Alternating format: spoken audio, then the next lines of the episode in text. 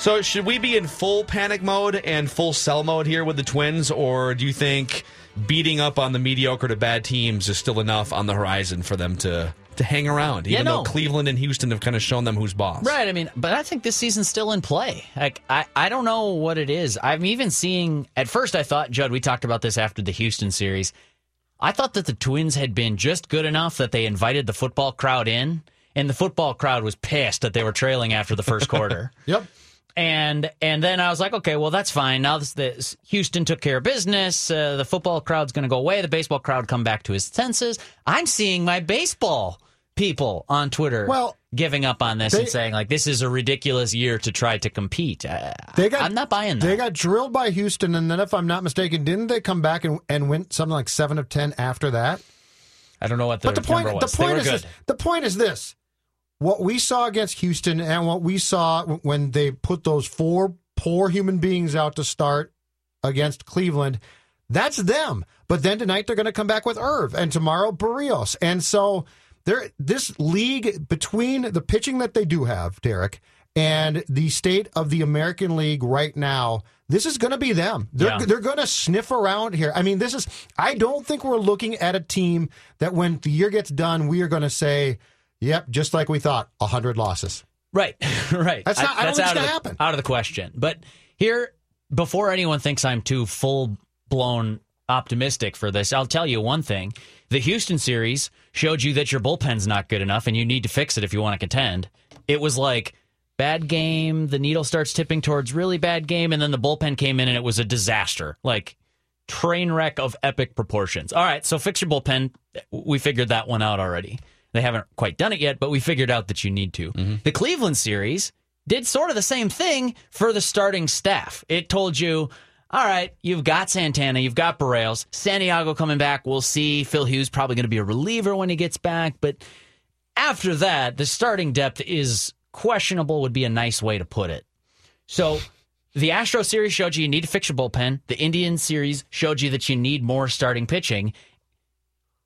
I don't think that those showed you that you're non-contenders because I know that's that's two thirds of the equation here. Yeah. We're talking with the pitching staff, but it's not like it's super far away and impossible to fix on the fly the rest of the season. I think that the Twins could patch those holes, and if they're capable of doing that, well, suddenly you are talking about a contending team. It's not like some afterthought and also ran like the Twins were last year. Uh, one of the, the questions I've seen a few times, just uh, you know, email, social media. See, this is why they should have drafted a pitcher number one overall. And I just want, because I, know that is a notion that people are throwing out there. Uh, for one, they did draft two of the best high school pitchers in the world in the second and third rounds, or third and fourth rounds. I, I had to go back and look.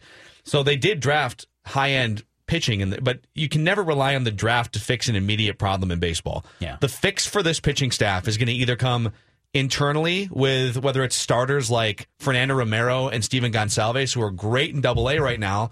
Maybe one of them surfaces at some point this season. Can you expect that that person who surfaces is the fix to the rotation? It's probably a little hopeful for this year. And um, you could probably make a couple tweaks to the bullpen via trade, but you're just going to have to sort of watch this pitching staff be crappy after Jose Berrios. It's a bad answer, but you're not going to be able to put enough band-aids and super glue and and whiteout on this problem this season to have a top end bullpen that you trust against the best teams in the American League. You can still get to the playoffs maybe with the flaws that we're talking about, mm-hmm. but you're probably not going to win three playoff series even if your offense is good and the two top starting pitchers are good. No, well, the point, the place where I'm coming from isn't go from mediocre American League team to World Series contender. I don't think that's possible. The Twins are just too far gone from that, too far removed from being that team. But I don't think it's unrealistic to say go from like decent American League team to all right, hey, you're messing around with a playoff spot. You are probably a wild card team. And the Twins are a fix or two or three away from that. But I've grown tired of the notion that I've seen a lot on Twitter, on Facebook. Well, told you this season was going to be worthless. Told you, told you they were playing over their heads. I know they were playing over their heads, but now that they have those wins, Yeah, they don't have to apologize for those wins. they wins. don't have to give any of them back. I say go ahead and fix it on the fly, and then you are a postseason And there team. and there are three prime examples of who this team is going to be. First homestand, two and seven, I believe, and we all said that's it, they're done. They come back, right? The Houston series, same thing. Bullpen's terrible, three games. That's it. They're done. And we're saying the same thing, or some, or or lots of folks are saying the same thing now, and that's the difference. These guys, they're resilient enough, and they have enough starting pitching, which is not much, but they have two guys that can win games. And so, so we have in the first half of this year so far, basically buried them three times. I don't think they're going to be buried. That, however, doesn't mean that the smart play uh, from the people that run this franchise won't be to look at a guy like Erv Santana and say, okay, Yeah. is it best to proceed with him going forward, or if we can get what we want in July, do we trade him? If we do, there's going to be pushback there, but that doesn't mean it's not the smart move. I would go the other way. I would add pieces to this team right now, and here's why. You talked about we buried them three times, and I think that those were all three premature. I think you might have buried them. I wasn't bearing Wait, after the Houston Judd series. jumped to a negative conclusion about a local sports team before the rest of the masses did? Hang on a second. After Whoa. after the two and seven homestand, the question on this show that I believe was presented by my partner was, "Will the Twins be in first place again?" and he was Which just setting time- you up, and you Which took at the, the time bait. seemed fair. Which at the time seemed like a fair question. They were right, two hey, and seven. I believe. So you're you're talking about the Twins like they're a terrible team, and what's interesting to me is that they are a terrible team at home, and I can't explain it. I don't understand why this is so different. But check out the stark contrast between how the Twins pitch at home and how they pitch on the road. I looked this up the other day. Uh, I actually, in the process of writing a column for five relievers that the Twins should trade for, which we can talk about that if you guys want to. In fact, yes. Let's do this first. Go ahead. Let's talk about how bad their pitching has been at home. Uh-huh. For those that prefer ERA as a metric, 5.52 ERA at home. That's 30th in baseball. There are 30 teams in baseball. Thank you for that. That's a nugget, too. Opponent batting average. Yeah, I'm, that's what I, I bring the noise when I come on Mackey and Judd. Opponent batting average, pitching uh, against Twins pitchers at home, 278. That's 30th in baseball. Again, 30 teams in baseball. Yeah. If you prefer stats that are more all encompassing offensive measurements like weighted on base average, the Twins are 30th out of 30 teams in opponents' WOBA when they're pitching at home. Okay. Here's why it's interesting because that totally flips on its head on the road. You're ever you're looking for a reason why they're better on the road than they are at home. It's because the pitching is just night Ti- and day difference. and Tinder. I think it's it's helping them get to bed in talked an early hour this. like NBA players. We've talked about this, but they're let's just say opponent batting average on the road. Opponents are hitting 234 off Twins pitchers compared to like 280 at home. Mm-hmm. that rank second in baseball. Why is that? Why? They've also used Adam Wilk twice at home, I think, which might be the difference in the get it. 50 points of batting average. But I it looked at, interesting. I looked at some of the different starters. They've had Nick Tepesch, Adam Wilk, Nik Turley at home. That's maybe that's a big difference. Only only one start combined between those three guys on the road. But like it shouldn't be that stark. Opponent's WOBA is 309 on the road. That's sixth. They're worst in baseball at opponent WOBA at home. Sixth when they go on the road, and then their ERA So let's is just more do. mid. How about we do this? So for this point going forward, Kenny Chesney concerts at Target Field, Yes. and they just play the rest of their games on the You know, road. all these home games- them at the McCartney back, too. They're trying to you're gonna do that's that. they're fine. trying to figure out how to make up all these home games for these rainouts and stuff with double. I say go play at their place. Hey, we'll go give you the Get gate on the road. That's fine. We'll give you that, that gate. We'll be happy to forfeit it. Maybe split 'cause the we'll game. beat you. Maybe split the game. That Take is amazing. I would think that the home performance is going to at least come back towards something respectable. You'd think so. But can they? But then on the other side, can they sustain that good of road performance as a pitching staff that's largely mediocre? Also, we're two and a half months into the season. When is this fabled regression coming? I, I've been waiting for it for about a month now, and I don't understand it. If anything, it's gone in the other direction. So I think when I look at the Twins and I see the road Twins, and I'm like, wow, that's a legitimate postseason caliber club. So you would start to add though. I would add pieces to this team right now. Now, I wouldn't trade top end pros. I'm not trading Royce Lewis. I'm not trading Nick Gordon. Right. I'm not trading Berrios. I'm not trading Kepler. But if you can trade some guys that are on the periphery, fringe pieces, like do what you always try to do in fantasy baseball, trade your bad players for good players and move on up in this world. I think that's what the Twins should mm-hmm. try to do this summer. All right, I threw out last week or two weeks ago some relievers and pitchers that I think could be reasonable targets. I want to see if your list matches some of the ones that I threw out there. And think about this during the break too. We did this a couple hours ago. If Major League Baseball had an expansion draft, Mike Rand hat tip to him for throwing this talker out, and you had to protect or could protect eleven Twins players throughout the organization. Oh, which 11 would they be? And you have to protect Joe Mauer because he has a full no trade Yeah. clause. All right. So Joe Mauer and which other 10? Wetmore hanging out with us. You know, Luther Brookdale Toyota, one of the cool things about my favorite car dealership and service department, 694 on Brooklyn Boulevard, they will buy your uh, your used vehicle from you. And it doesn't just have to be a Toyota. Any make, any model, and Luther will buy your used vehicle from you. Uh, so just remember that your vehicle is in high demand and uh, and it's in good hands with if you've been taking it to a good service department like the one at Luther Brookdale Toyota. But we're talking vehicles in all price ranges, top dollar paid, and you can find out what your vehicle is worth free in as little as 15 minutes. A professional appraiser will give you a no obligation offer. No appointment necessary. You can just stop in anytime today or tomorrow, anytime this week. And if you're curious about what your vehicle is worth, Luther Brookdale Toyota will gladly provide you with the current market value. Then you can decide if you want to accept the offer. Uh, they'll handle all the paperwork for you. You can use that money for a trade in and upgrade. Uh, stop in on the corner of 694 on Brooklyn Boulevard or snoop around the website at lutherbrookdaletoyota.com. Mackey and Judd are back on 1500 ESPN. All right, let's start with the five relievers you have written about that the Twins could potentially target to fix this dumpster fire of a pitching staff. Well, I mean, this all goes in line with my idea that you don't have to spend a ton. I mean, some of these guys might be expensive in terms of a trade. I'll just be upfront.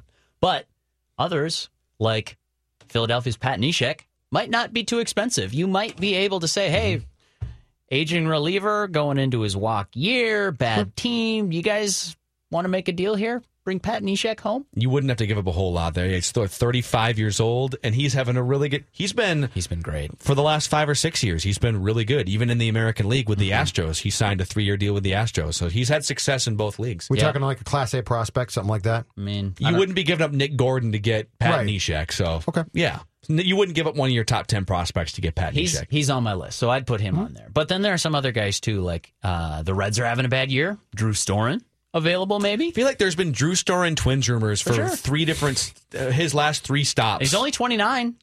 wow, really? Isn't that kind of surprising? Man. He had 40 saves one year, and I mean, I'm I don't overvalue the save Is that stat. in but, Washington? uh, He came up with there's also, Washington. I remember uh, him with Chicago Washington. too. He was with the White Sox, Okay. wasn't he? I don't. I think he's been with like four different teams now. He's he's had injury issues. Okay, I so have to Drew go. Storen. I In fact, go in fact, when this. the Twins, if I'm not mistaken, when the Twins traded for Matt Capps, I believe Drew Storen was the was the uh, Why'd you have to Nationals bring closer. that up? Why'd And, the, and the Twins Capps were up? rumored to maybe be getting Drew Storen in there. I think he went to the Blue Jays for a minute, so yeah, he's been all over the place. Yeah, you're right. Uh, so anyway, if the Reds are looking to make a deal, I'd look at him. And if that's too rich for your blood, they got a guy named Blake Wood who's posted a sub four ERA right now. And as I've said before, you're like the Vikings offensive line. You don't need to go from worst in the league to best in the league. Yep. You just gotta get better. It, to give this team a chance, you have to have a better bullpen. Another guy out west, the Padres, Brad Hand, Chaska's local own. guy, yeah. Uh, yeah, he he's might- having a, he- he's kind of their. They've got two Yeah, oh, yeah. closers right now. He'd be more expensive. Uh, but fix the bullpen, you know?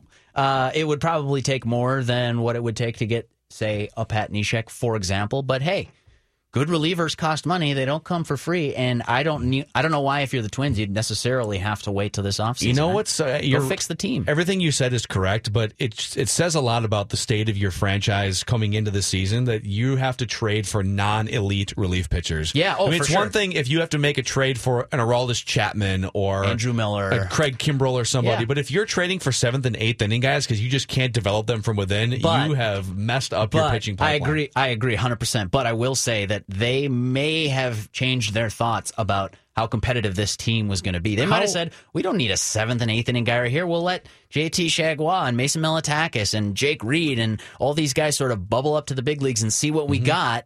And it's sort of gone sideways with all those guys from injury and ineffectiveness. And the Twins have been better than I expected them to be. So go ahead and plug those holes now that you maybe didn't anticipate plugging this How winter. how much would, would realistically fix you though?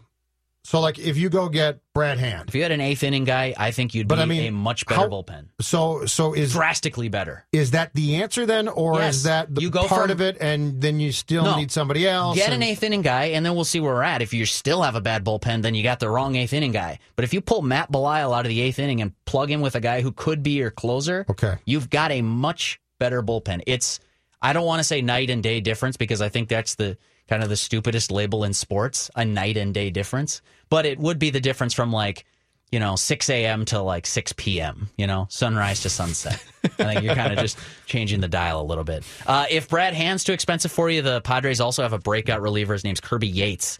He's having a great season. Yeah, Uh, right like now, a I would say- 37% strikeout rate. And for the Padres, it's really all hands on deck for that closer spot. wow. Collar started it, and you That's guys are going to end it. That's right. huh? You're going to take that ball and Uh, run with it. I, I, what about this? I don't think this is going to happen because I think the Nationals get this guy, Cory Provus. We talked about this. I think he's right. But David Robertson with the White Sox, Yeah.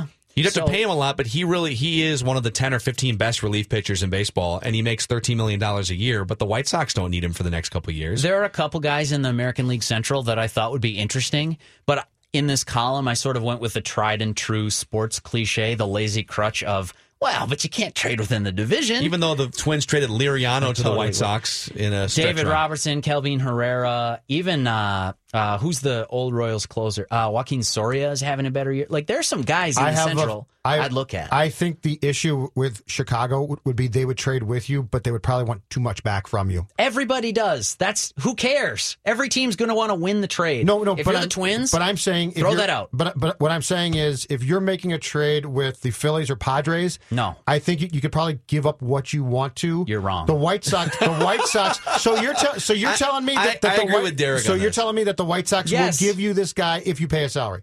'Cause no, we're talking no, about Class A No, nobody would do that. No, what I'm saying is the White Sox That's are going to argument. the White Sox are going to ask for more than you want to give up. Judd is saying that there's a tax for being in the division. I disagree with that. I the White Sox too. are going to look for more. I guarantee it. Okay, this is a dumb argument. It can't be solved. We have one minute left. Uh, I've got two more names for if you want them. Give, give us the 10 players you'd protect outside of Joe Mauer. Who are All the right. 10 most valuable players in the Twins organization? So I only came up with 10. Is that a problem? No, it's fine. And secondly, would I have to protect a guy like Phil Hughes because he's on a long term contract? no. Okay. Not a no 'Cause trade that's, clause. That's that's a Jason Pominville Don't worry about situation to me. He's not going to get taken, Yep. but Go ahead. okay. Joe Mauer, Miguel Sano, José Berrios, Brian Dozier, Max Kepler, Royce Lewis, Fernando Romero, Nick Gordon, Robbie Grossman, wow. Ervin Santana, and I had to come up with another name because those are the only ten. I'm I'm cooling off on Jorge Polanco a little bit. I might grab a guy like this draft's wonderkin, Blaine Enlow. with Okay. my 11 So we're pretty pick. close. Um, you I you think just jumped the shark on Grossman, my good man. I like him, but Sorry, dude. He's I'm on my not 11. protecting him. Robbie, he's- he's Robbie on my Grossman is one of the top on base machines in baseball. Watch right now. this. Watch if the Twins fall out of it and they decide to trade Robbie Grossman. Watch them get a legitimately good player back in return. Good for them if they do. Um, yeah, I, I would have put Gonsalves on there because I want pitching, but Sure. that's good stuff. Hey, follow Derek Stuff on 1500ESPN.com and our Touch 'em All podcast. Mackey and Judd back tomorrow. See ya.